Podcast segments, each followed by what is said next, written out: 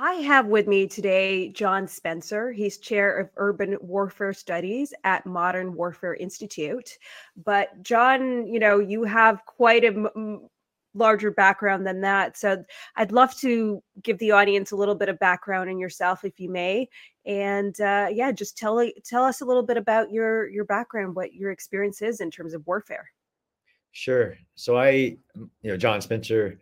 Uh, I spent 25 years in the U.S. Army as a an infantry soldier and officer with two combat deployments to Iraq, both in the 2003 invasion and later at the height of the sectarian violence in 2008, 2009. I was teaching strategy and war studies at West Point as my last job in the Army, where I helped create the research center that I work for now called the Modern War Institute. And when I retired in 2018, I became a research professor where I traveled the world studying uh, wars in places like Nagorno Karabakh, uh, I've been to Israel many times. I'm currently in Ukraine, um, studying the wars and bringing that information back to other militaries or our own military to be taught or to inform the way that the future is approaching. I have a few books out, one called Understanding Urban Warfare, uh, based on the fact that I've been studying academically uh, for over a decade, solely fighting in cities or, or what we call urban warfare. Uh, and that's where I'm at now. Well, I have to ask, what made you, you know, what why do you think it's so important to study war in the first place? I mean, because unfortunately, and it wasn't Plato, it was actually another guy, but only the dead have seen the end of war. So, in order to prevent things or to lessen the cost of war, it's better to understand what triggers it, how militaries pursue their uh, political objectives, what are the bounds to it, which I'm I'm sure we'll talk about. Uh, as war, you know, predates as as much dates civilizations as it does today. War's not going away, but we have as a as a you know human race tried to put bounds on the savagery of war so that there are limitations to what can be done in pursuit of political objectives which again it, the more people understand it the more people uh, can comprehend it it actually should lead to better understanding and, and hopefully prevention and the pursuit of goals without unconstrained use of force. What would you say is the most misunderstood thing by by the general population about war in general? I mean, I think some of the, the the biggest misunderstandings is that civilians are the the usually historically even in the last 20 years the the deaths of war. Uh, over ninety percent of the last twenty years wars, which are predominantly in, populated urban areas for many reasons, uh, but the fact that, that, it is the civilians, uh, and and that we after World War II, many of the laws of war were strengthened. Uh, and prohibitions on what you can do, what kind of tools you can use, what kind of weapons you can use, all to lessen the cost of wars. Because World War II was, of course, horrific um, on not just the million person armies that were fielded to fight, but the civilian populations, entire cities destroyed, entire, you know, of course, the, the atrocities of the, of the Holocaust. So there are a lot of things that were put in place, especially after the nuclear age, right? So there are things that change war as we know it. Um, and the threats of so strategy that we teach is strategy is the pursuit of political objectives through the use of force or the threat of use of force. So dating back to like, you know, Athens and, and Spartans and Peloponnesian wars, but there are things that change the way wars run, and nuclear war is one of those. So I think those are the two big, big misunderstandings. One is that civilians are the costs of war, unfortunately, innocent, non-combatant civilians who are stuck in the middle of war uh, for whatever reason. And but there are theories that we've developed, like the theory of just war, which is under the current rules in which the world has agreed upon. There there are just or reasons that we all say yes, that is a reason to start a war. And then there is just execution of war, which is even if you're it's it's your right, it is the right thing to do to under just war to start a war. But then you still have to execute it in accordance with uh, all the rules of following just execution of the war. Before I got all flustered, we were talking about how, um, you know, there's the civilian casualties is something that you brought up as something that most people don't understand by war. And also you know i imagine that you know throughout the history and you were touching a little bit on that uh, you know combat was a little bit different right? It was more direct and now we are at a place where we have weapons, high precision weapons, some not so high precision weapons, but they can do a lot more damage. So imagine some of the rules of war that have changed had to sort of encapsulate that. Yeah, absolutely. Of course, nuclear weapons changed everything in strategy and war in general. Like, uh, and most people view war, and everybody talks about it under the nuclear threshold, right? Or they jump to conclusions that certain types of war will lead to what we call global nuclear war. So basically, mutually assured destruction, which are all these are all parts of different uh, aspects of teaching theories of this. But you know, even war developments. So some people believe, and there's a bunch of fallacies about war, right? That it can be done surgically. It can be done by you know these special forces, and and there are other tools, and why everybody has to go so destructive. But again, that's a misunderstanding of combat versus war versus um, different environments, different uh, situations with different nation state actors. But the age of the idea of war being two militaries clashing in the open terrain of like the Fulda Gap or the rolling hills of Europe are gone because it that's not that's not reality. Um, there are principles of war, there are theories of war, there are kind of reason of like one military wants to strike the other military as far away as possible so it doesn't sacrifice its blood and treasure.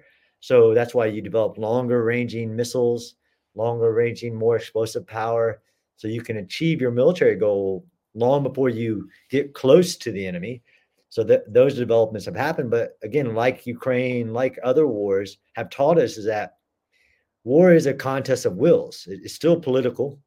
Uh, and by will, information can affect entire strategies of war. Uh, there's so much to it, right? And this is why I have, I love my job. I actually do. I love understanding where we've come and where we're going and what are the realms of possible, or giving people the reality of what what war looks like, um, even when it's following every rule that we've tried to create and agree upon. Uh, like what weapons can and can't be wooed.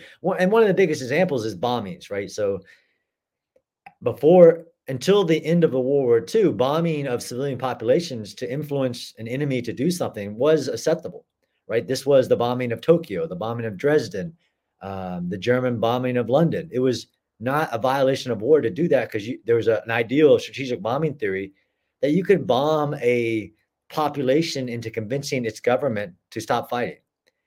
That was banned. That doesn't happen anymore. Despite what people think and what reality is, uh, it is now mutually agreed upon, even though, although we can talk about it again where it's happening for real and nobody's doing anything about it, but it is unacceptable to target civilians to include in bombing campaigns for the pursuit of a military goal, like to cause suffering in the population. Like these are the rules of war that um, have been strengthened. And if we don't uphold them, as in we as a society, we as a world, then it leads to more suffering. So, like, um, and hopefully we get to talk about it, what Russia has done in Ukraine is a violation of all of these internationally uh, accepted rules of when nations can go to war, what can is acceptable in the use of war, what you can target, what you can do. And Russia has violated almost every one. Well, since you brought it up, yeah. Well, since you brought it up, we can start there. Actually, I guess. Um, you know, you I've heard you mention that what uh, what is happening in Ukraine are war crimes. Yes. So, would love to sort of have a brief outline of what makes them war crimes. Sure. Uh, so, one the the invasion of Ukraine was a, a an illegal act in accordance with the UN Charter of, invading a sovereign nation for not for self-defense, for basically pursuit of a political goal, which was to overthrow the Ukrainian government. There, but in the execution of the war, the war crimes have included the purposely targeting of civilian civilians. Period. Uh, the bombing of like uh, there's so many examples, but like the bombing of the Mariupol, which was was uh, indiscriminately bombed, and civilians, like an, an entire theater full of civilians, women and children, with the words "children" written around it, was bombed in like unknown number, but over 300 to 600 civilians targeted on purpose, no military objective. Um, the mutilation of POWs, the kidnapping of babies. So right now, there's only one body that we all agree upon, even if you're a signature of the International Criminal Court, there's only one body who can investigate a war crime and say, yes, war crime by international standards. Like they have the the investigative teams, they have the lawyers. They are the body. Well, and, and this is why when you talk about the current context is you'll see political leaders or even humanitarian groups saying might be a war crime because it has to be investigated the president of Russia has an active arrest warrant from the International Criminal Court for the kidnapping of babies in Ukraine, over 100,000, and taking them into Russia and giving them to Russian parents. And those children will never know that they were Ukrainian. They will be raised as like they, they, they were born to those people. There's an active warrant for him and other members of the Russian government. Like it's very legit- hard to put a um, you know a legitimate war target justification on on something like that. That is such a blatant example. Um, you know, in the beginning of the war, I, I you know the very first day I watched the city that I was born in, uh, Dnieper, uh, basically be uh, just civilian buildings, and and later on, you know, Russians would say, well, this is you know they were military targets. We they they were keeping things there. But on the first day of war you couldn't there's just no way that that could even possibly be true. And they were civilian buildings. Um you know you watch uh, there was a lot of footage of just elderly people in their cars being shot in the middle of nowhere. Um i know lots of people have lost their loved ones so but these things get sort of concealed and justified and and um and there is this kind of narrative that keeps going through that that dismisses these these crimes. Right. Do you think that happens because of you know just just people not wanting to support certain th- regimes and and um, the propaganda and i'd love to kind of get a sense of like how much do you think propaganda which we're seeing so much of today affects actually contributes to the impact on war Oh, 100%. I mean, all wars is political. Uh, all war is a contest. So there's a what we call this trinity that we try to a guy invented a long time ago to help people understand that when when a war happens, it's just not military on military. Of course, it's it's the military, it's the government or the politicians that sent the military to do it, and then the populations which support the government and which so it's called a trinity uh, in one sense of it's all three actors. And all three actors are influenced their will to continue. So the soldier's will is influenced with motivation to fight, all these reasons why it's fighting. Politicians are influenced by will of what the national interest is and to pursue it, to make the hard decisions.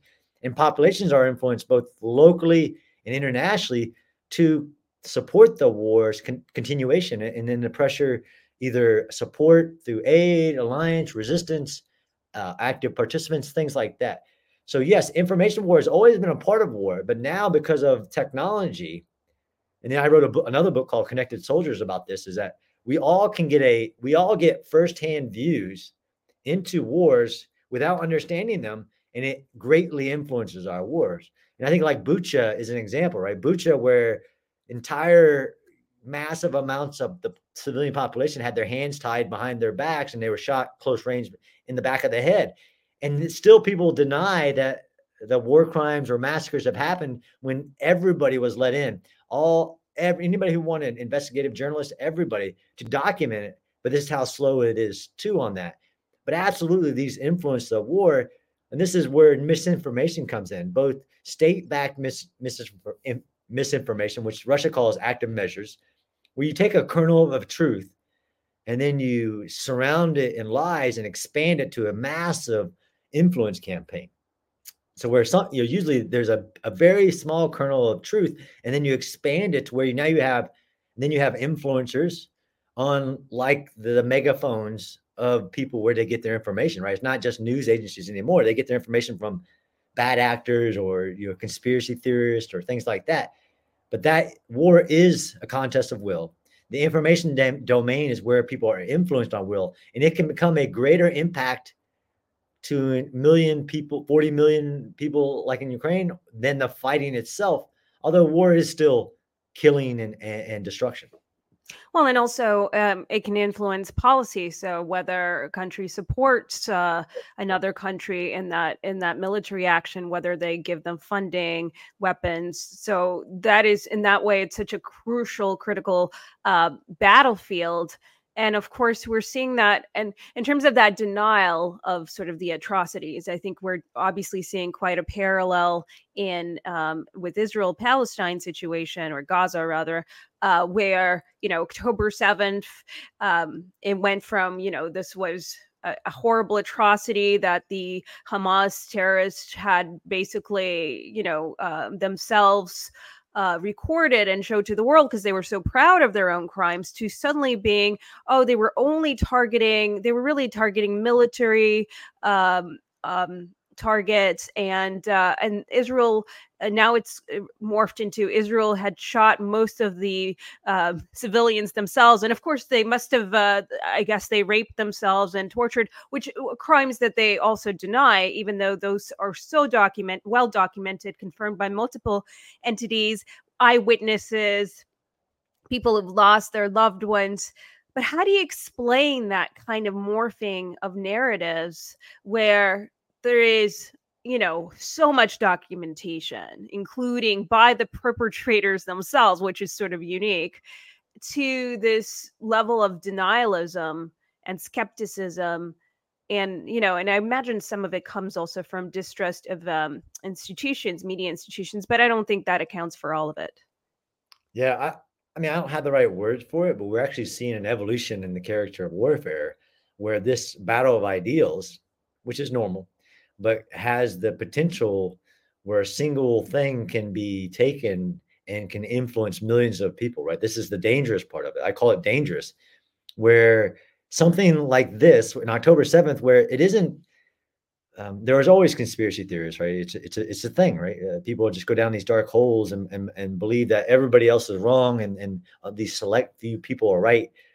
But when Hamas uploads their own videos for shock value, I it, it's it's crazy that now Hamas has an army of people that are trying to discount what Hamas wanted, which was a shock of their viciousness. I mean, they would, which is you know, an ISIS tactic, but they would take the the victim's phone, Facebook Live their execution and the mutilation, uh, and just and then people take like again a kernel of truth, like the aspect of the forty beheaded babies, and say that nobody ever provided 40 so no massacre happened at all. Like nobody was killed basically. Since since you can't show me 40 beheaded babies and and you haven't shown me one beheaded baby then everything's a lie and, and everything didn't happen even though hamas wants people to know what happened because it it wants the shock value of the atrocities to to to cause this. I mean it, it's so maddening and crazy that not just the people who did it, like like like the scum of the earth Jackson Hinkle, um, it, it is the people believe it that they're they we have lost so much in some societies about critical thinking and doing your own investigation. Like go watch Hamas's videos; they uploaded for you. Um, if you can stomach them and make your own conclusions rather than going to some clown who's who makes lying a profession for mo- for money. You have to pay to hear his lies and believe that that's the truth. Everybody else is wrong. Even Hamas, the, the, they're not. I know why because I listened to this guy. well, and there's this. It feels like there's a disproportionate social media warfare. Let's say where one side one will use any tactic to sort of cloud things, uh, whether it's taking you know videos from other contexts and putting their own headlines on it, um, or um, completely fabricating quotes and also using shocking imagery you know perhaps of uh, sometimes real sometimes not real uh, casualties uh, from in terms of context um, to sort of invoke emotion. Whereas for example with the dead babies which actually, you know, from my research, there was forensic international team of forensic experts who uh, I think there was 200 of them from all over the world who did look at the evidence and um, and uh, and and the story, by the way, for anybody listening who's not aware, is that it wasn't that there were 40 beheaded babies, but some babies were beheaded. And like that makes all the difference. Right. Um, but that is sort of like people want to see images of beheaded babies. And of course, that is pretty uh you know not something that i imagine any parent would want shared or or even of adult people you know it's it's like there is the, almost forced to share some of the atrocities and i know originally israel um, directive was not to share uh, these gory images because it it actually encourages uh, terror acts because right. it, it, sort of incites people. So it's it, it's like having your hands kind of behind your back in a way when you're yep. fighting this uh, information war. Absolutely, 100%. And, and we can talk about too, even the IDF and the execution of their operation having to have um, be put on a put on a level that no military in the world has ever been put on in the execution of war um, and following all the rules and then being from the very first action being saying you know even by um, humanitarian organizations that have some credibility all war crimes mm-hmm. and, and they're misinforming and then there's the kind of the problem with you know the 30 second headline or whatever that's taken out of context um, it's all very dangerous where people aren't trusting even like you said where like all the journalists that were shown the footage and, and could, many of them threw up from seeing the footage, but all that's a lie. No, because that that headline, it, nothing happened. And the fratricide, the same thing. Like where I'm sure it happened. I'm sure that there were people caught in the chaos about. It happened, and, sure. and there was somebody was caught in the crossfire when Israel was responding to this vicious massacre.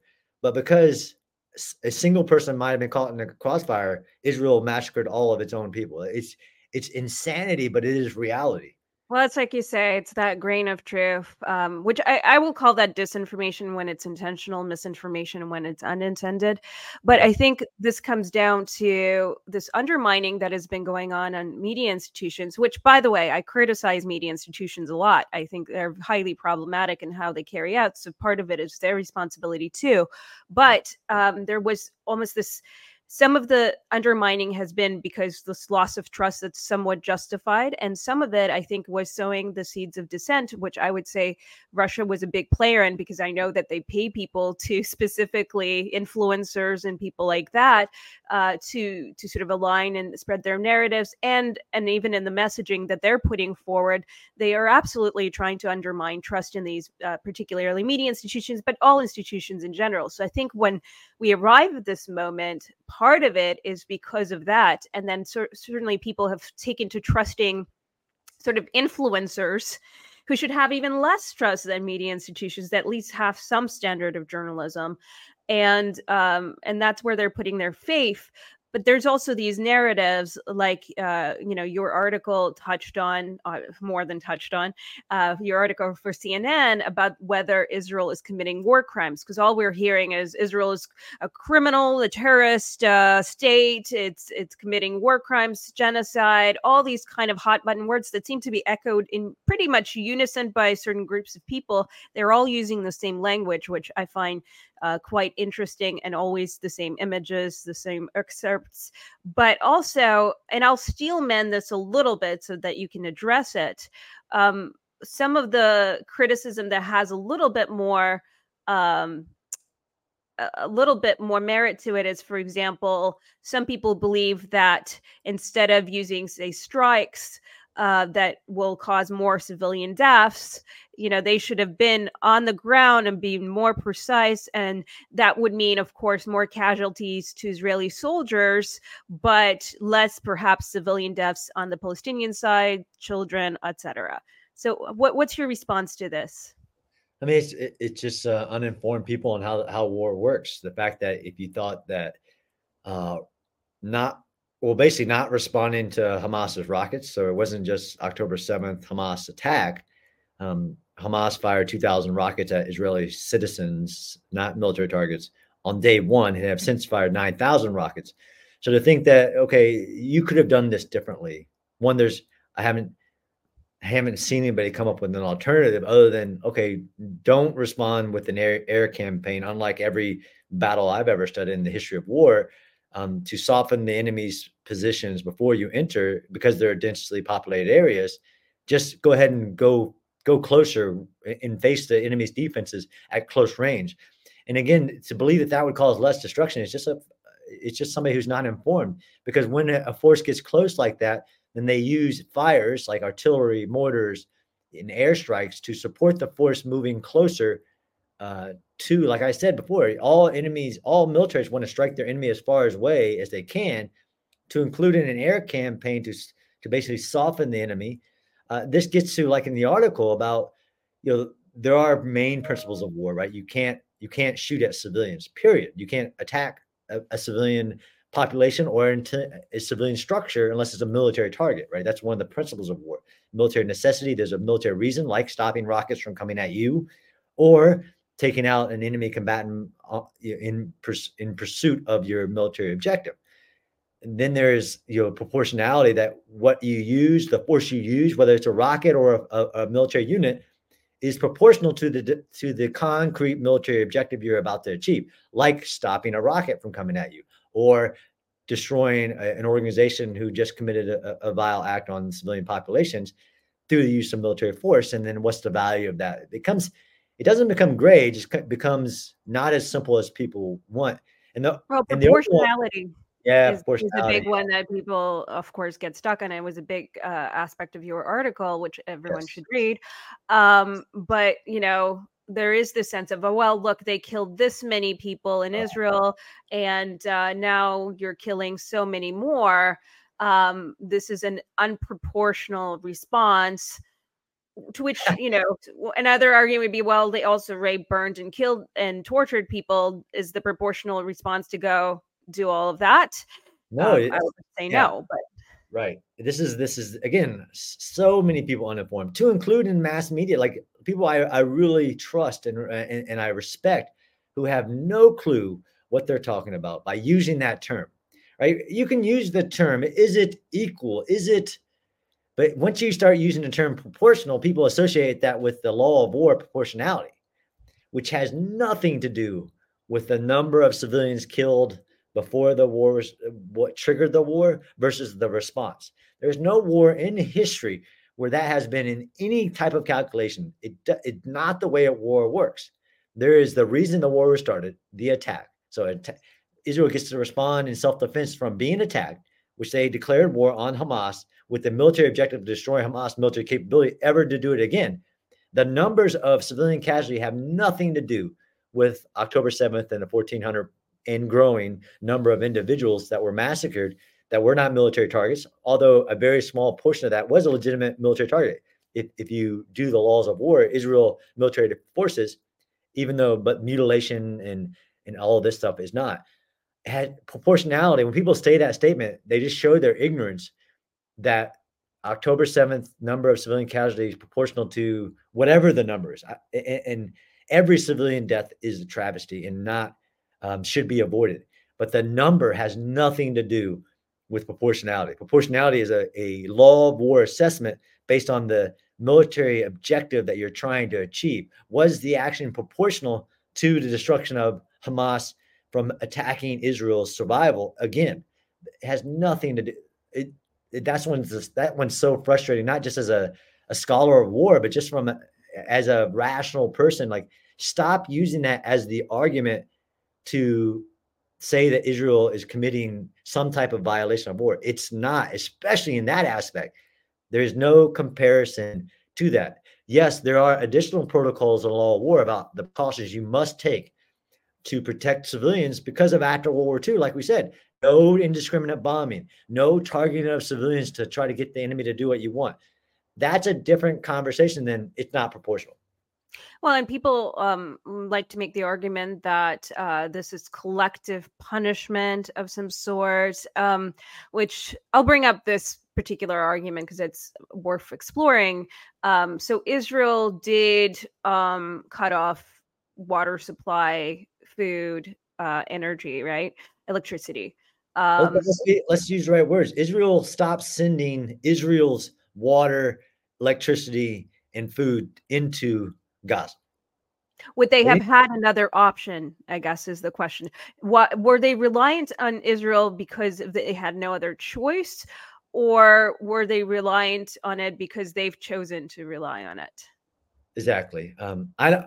I don't want to get into uh, specifics of it, but as an assessment of is it legal to cut off supplies to a civilian population, there are protocols, especially after the siege of Sarajevo, that were strengthened to say that you can't do that if your intention is to to make the civilian population suffer because of what their political government or a terrorist organization did.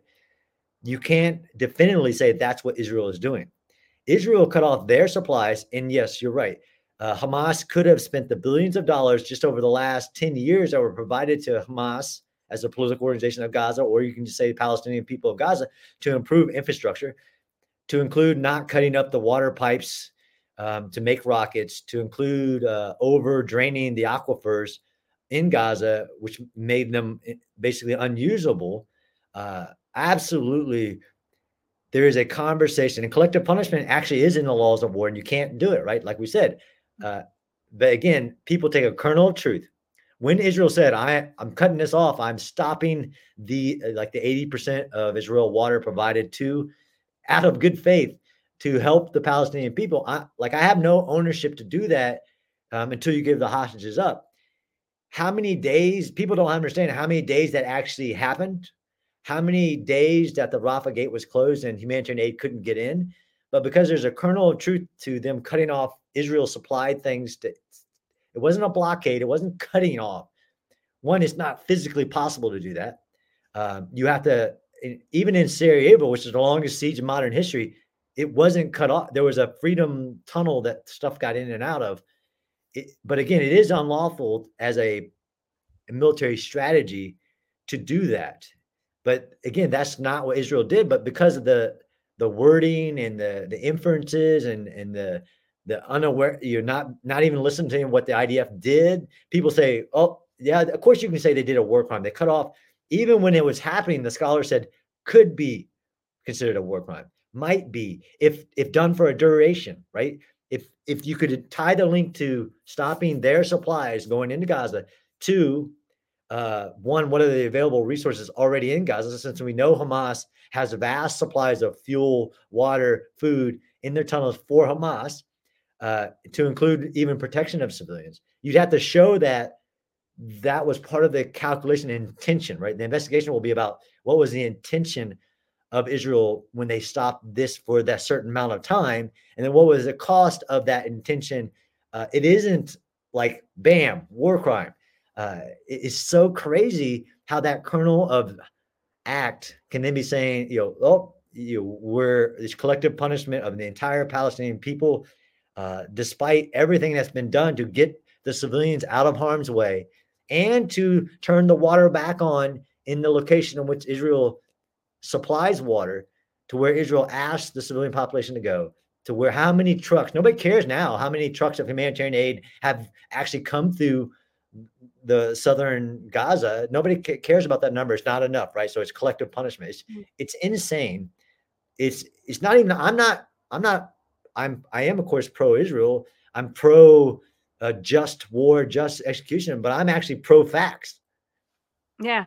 Well, the military, from a military perspective, did it have any um, positive effect from from your point of view? No, very limited, right? So this is the ideal. It was, um, you know, again, war is politics. You could say it, it for the time, and, and I'm sure this is what goes into the calculation of what Israel did next. That it stopped doing that.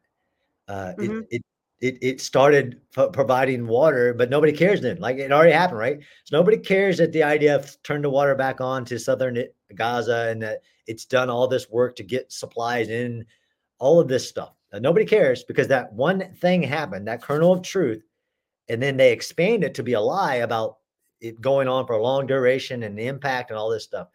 You know, we'll we'll be again more investigation. Uh, clearly, that that was an unwise decision, but this is, you know, again, nobody can tell Israel what to do. They can, people can though hold Israel accountable to the international humanitarian law, and that's being done.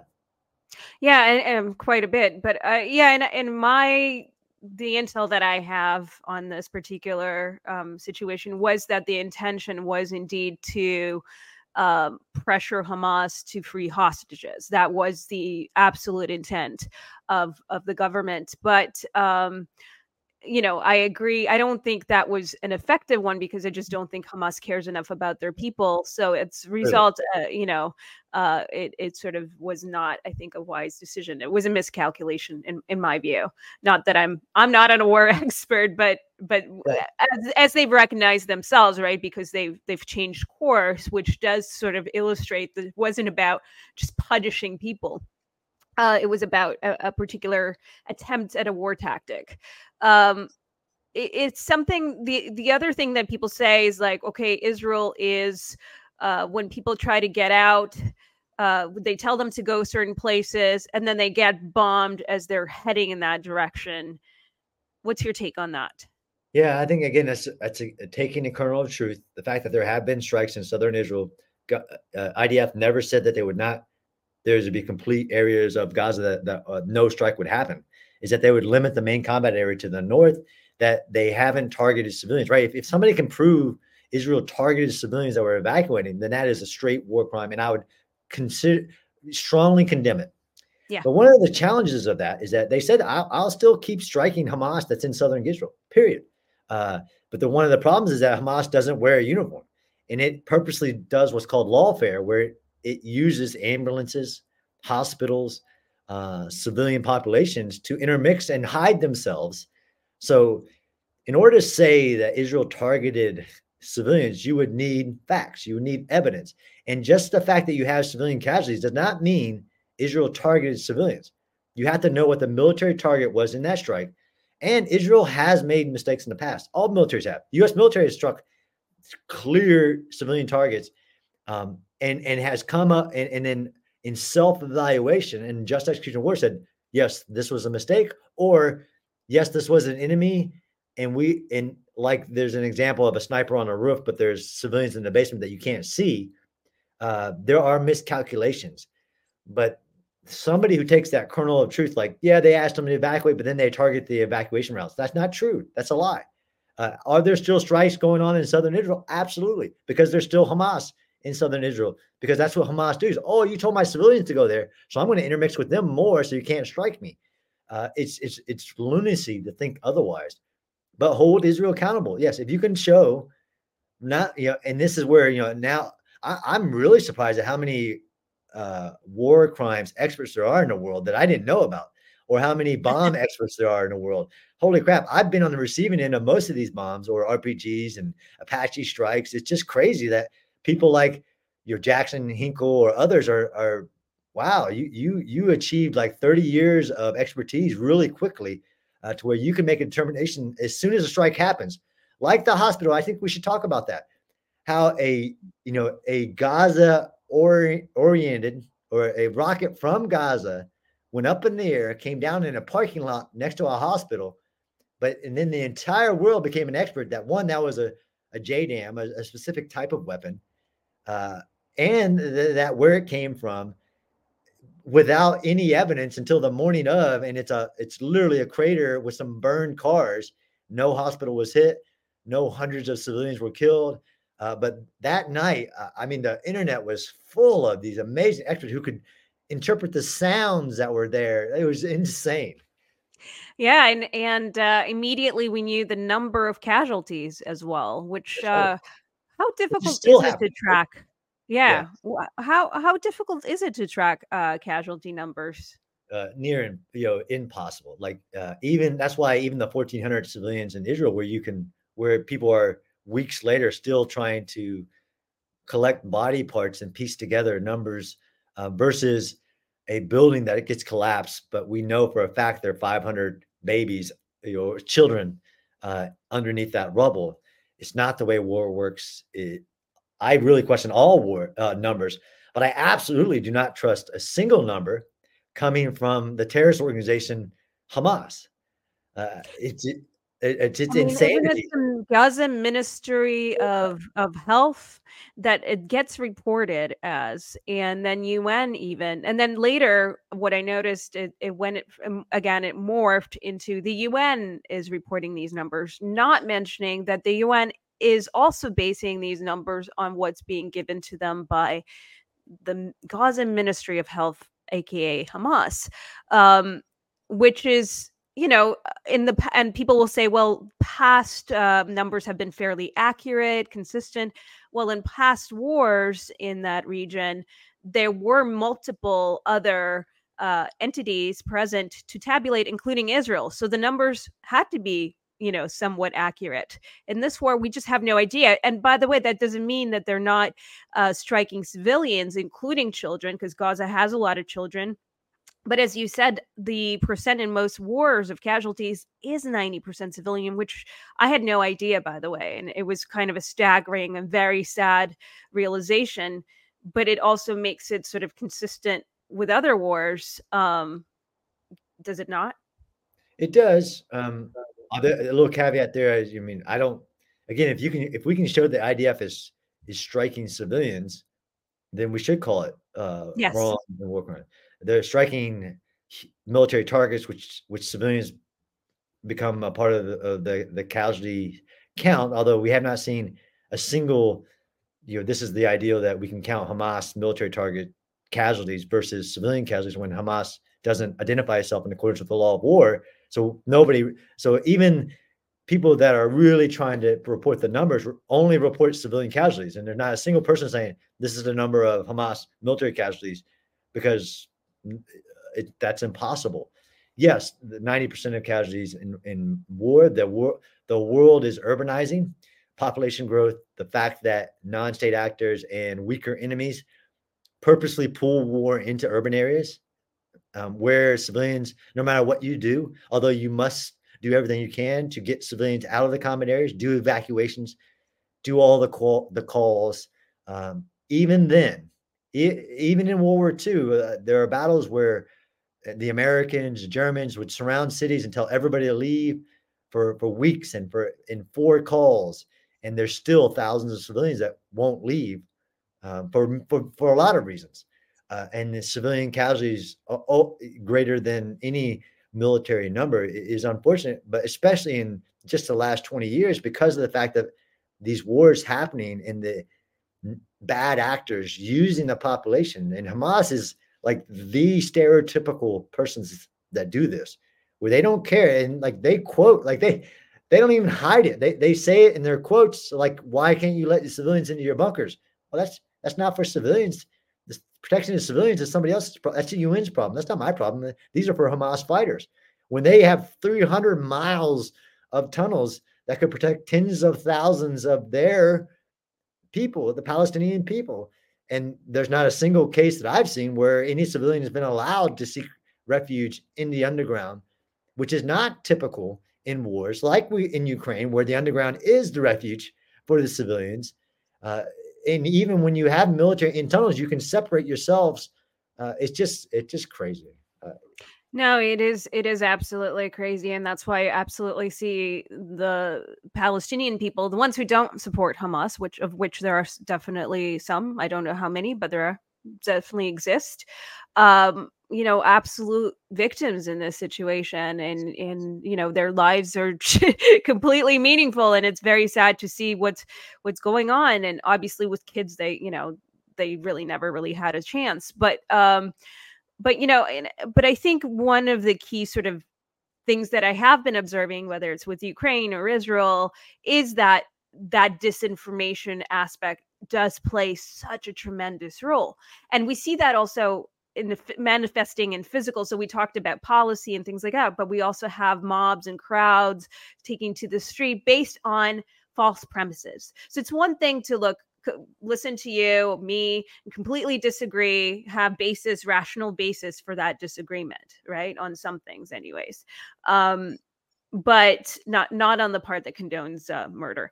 But um but you can disagree you can criticize the israeli military maybe bring some factors. But a lot of people like i watched videos of people who didn't even know that october 7 happened who are so uninformed and they're being informed by social media so i see that and and you're seeing that you know a rise in violence and radicalization coming from that. So and it seems like an uphill battle because it's another battle battlefield right? Because we're trying to combat this disinformation and misinformation with facts. And i believe you know i'm a big i believe in free speech and um, but i but also i don't believe that people should go unaccountable for spreading lies and that lies should just proliferate and people can decide for themselves because obviously that's not what's happening so how do we what tactics could we use on the battleground of social media? Yeah, I mean, we need bigger influencers on on the on the the side of truth, which is really hard, right? That that's not even in media, right? Taking college classes about the media, that there's no such thing as uh, objective reporting. There's there's always subjectiveness to it, but there are good people that really want to pre- present the facts and to help in that fight. But I don't know the solution. I mean, it's actually a crisis in education where people um, don't know how to learn. They, they don't know how to make an opinion for themselves. And like you said, uh, yeah, I'm all for, I'm all for freedom of speech and freedom of, of mobilization and, and, and, marching and things like that. But you know, hate speech is not protected. If the, the goal is to incite violence, then that's not protected and should be held accountable uh, strongly. Uh, I, am trying to do my my bet, but you know, it's, it's unfortunate that the side of dif- disinformation, the side of lies, it grows faster because it is a matter of not only truth but the speed of of information. Right? That's I I, I it's unfortunate that the IDF was in a position, even of, like the one thing that went a lot of these things to go viral is that they don't have the governments usually are slower to respond and it's in and where an hour can be too late. Like we said with the even the hospital strike, it doesn't matter now. I mean, I can tell you what happened all I want, but the in that one hour, millions of mm-hmm. people were influenced, to include the uninformed, and that's all they care about is that one event. And it took an hour to do the investigation to make sure that the the information that would be put out would be as factual and accurate as possible. I don't know really the, the solution. I mean, I think this is you are part of the solution all of us are part of the solution but to get some of the the bigger influencers and unfortunately popular culture has an aspect of this too right having the right voices saying look i i i don't condone of course the death of any civilians or targeting of any civilians and we hold them accountable but let's not be crazy and have a constant voice to that this is important right? This is very important to all uh, to nations all around the world I think it's very indicative of our general move from rationality to emotionality as, as something that runs things and skepticism and distrust. And so these uh, sort of influencers really play on that. But also the, the speed, I think, is, is a very big part of it. I think the technology is a big part of it. So the speed of, uh, you know, I think it's very responsible for media outlets, for example, to cover something before being able to verify something on that scale before being able to verify. And then um, with the social media aspect, you know, the IDF account is not going to be as, as sexy and popular as uh, these uh, influencers who people feel like they build this like trust because they're saying what they want but also they're sowing distrust. And and so there's a lot of psychological elements to it and then there's a mob mentality to it that we are also seeing online. And so these become so difficult to counter. And i think to, you know, and I think perhaps the technological solutions, like something like community notes, I do think is a great tool. It's getting better because it's starting to show up. If, if one, if a video got community noted, it's now showing up on multiple videos of this, which is something I've been advocating for. And I think what you touched on, uh, critical thinking in schools. I think we really, um, I think one way to sort of tackle this, though that's a much long, more long-term solution, is to have uh, these um, education uh, in the schools that is more critical, learning how to do media, proper media analysis, statistics, things like that, I think would be, uh, and something that could be very uh, bipartisan as well, which I, uh, which I think is is very important because it's a problem for everyone.